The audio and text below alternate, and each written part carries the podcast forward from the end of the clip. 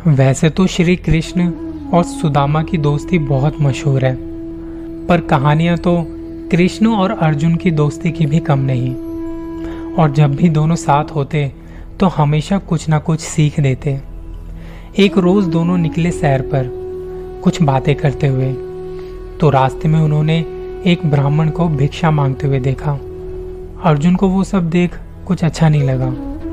उन्हें दया आ गई और उस ब्राह्मण को कुछ सोने के सिक्के दे दिए, एक पोटली में बाँध के।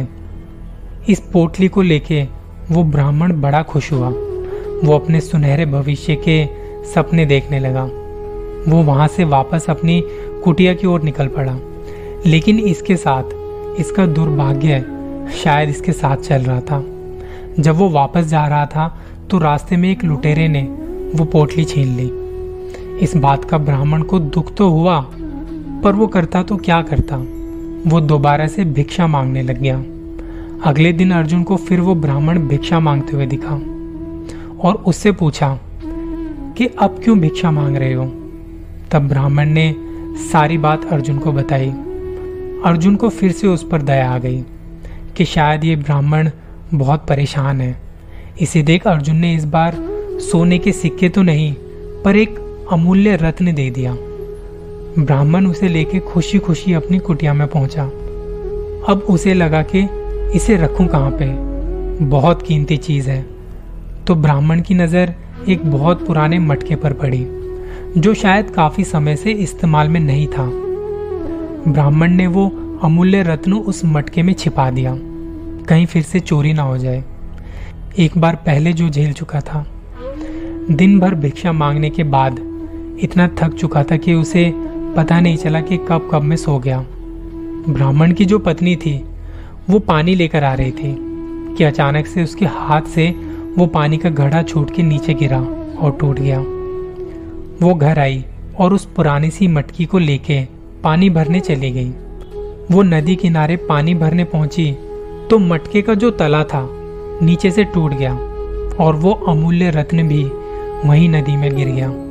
मटकी पुरानी थी तो पानी का भार नहीं सह सकी। ब्राह्मण को जब ये बात पता चली तो वो फिर से भिक्षा मांगने निकल पड़ा। अपने भाग्य को कोस रहा था और उसकी किस्मत थी कि अर्जुन और श्री कृष्ण उसे दोबारा मिले और फिर उससे पूछा कि, अब तुम क्यों भिक्षा मांग रहे हो? तब ब्राह्मण ने फिर से उन्हें अपनी पूरी कहानी सुनाई। अर्जुन को यह सुन बहुत बुरा लगा कि शायद इस अभागी ब्राह्मण के जीवन में शायद कभी सुख नहीं आ सकता। अब तक अर्जुन ने उसे कुछ न कुछ दिया था। लेकिन इस बार श्री कृष्ण ने उस ब्राह्मण को दो पैसे दान में दे दिए। तब अर्जुन ने कहा, प्रभु, मेरे दिए सोने के सिक्के और वो अमूल्य रत्न भी इस अभागे की गरीबी नहीं मिटा सके। तो इन दो पैसों से इसका क्या ही होगा? ये बात सुन के श्री कृष्ण बस मुस्कुरा दिए और अर्जुन को कहा, उस ब्राह्मण के पीछे जाने को। रास्ते में वो ब्राह्मण सोचता हुआ जा रहा था कि इन दो पैसों से तो एक वक्त का खाना भी नहीं आएगा। तो फिर भगवान श्री कृष्ण ने इतना सा दान क्यों दिया?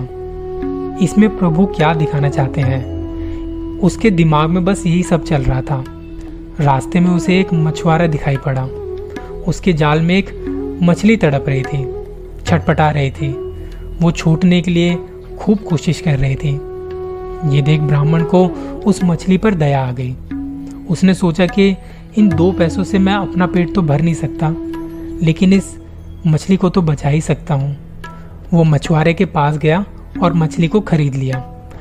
मछुआरे से एक छोटा सा बर्तन मांगा उस मछली को रखने के लिए। ब्राह्मण मछली को छोड़ने उस बर्तन में लेके जा रहा था कि इतने में मछली के मुँह से कुछ निकला। तो उसने देखा, ये वही अमूल्य रत्न था जो उस मटके में छिपाया हुआ था। ब्राह्मण खुश हुआ और चिल्लाने लगा और उस वक्त वो लुटेरा भी वहीं से गुजर रहा था, जिसने ब्राह्मण को लूट लिया था। जब ब्राह्मण चिल्ला रहा था कि, मिल गया मिल गया, तब वो लुटेरा डर चुका था। उसने सोचा कि ब्राह्मण उसे पहचान गया है और इसलिए चिल्ला रहा है और ये अब सबको बता देगा और मुझे शायद सजा भी हो जाएगी। वो लुटेरा जाके ब्राह्मण के पैरों में पड़ गया। और उससे माफ़ी मांगने लगा। लुटेरे ने माफ़ी मांगते हुए सारे सोने के सिक्के भी उसे वापस लौटा दिए। अर्जुन ये सब देख प्रभु कृष्ण के आगे अपना सर झुका के कहने लगा, ये कैसी लीला है आपकी? जो काम सोने के सिक्के और अमूल्य रत्न नहीं कर पाए, वो आपके दो पैसों ने कर दिखाया? तब श्री कृष्ण ने कहा यह अपनी सोच का अंतर है। जब तुमने उसे वो सब दिया तब उसने सिर्फ़ अपने सुख के बारे में सोचा था। लेकिन जब मैंने उसे वो दो पैसे दिए, तब उसने दूसरे के दुख के बारे में सोचा।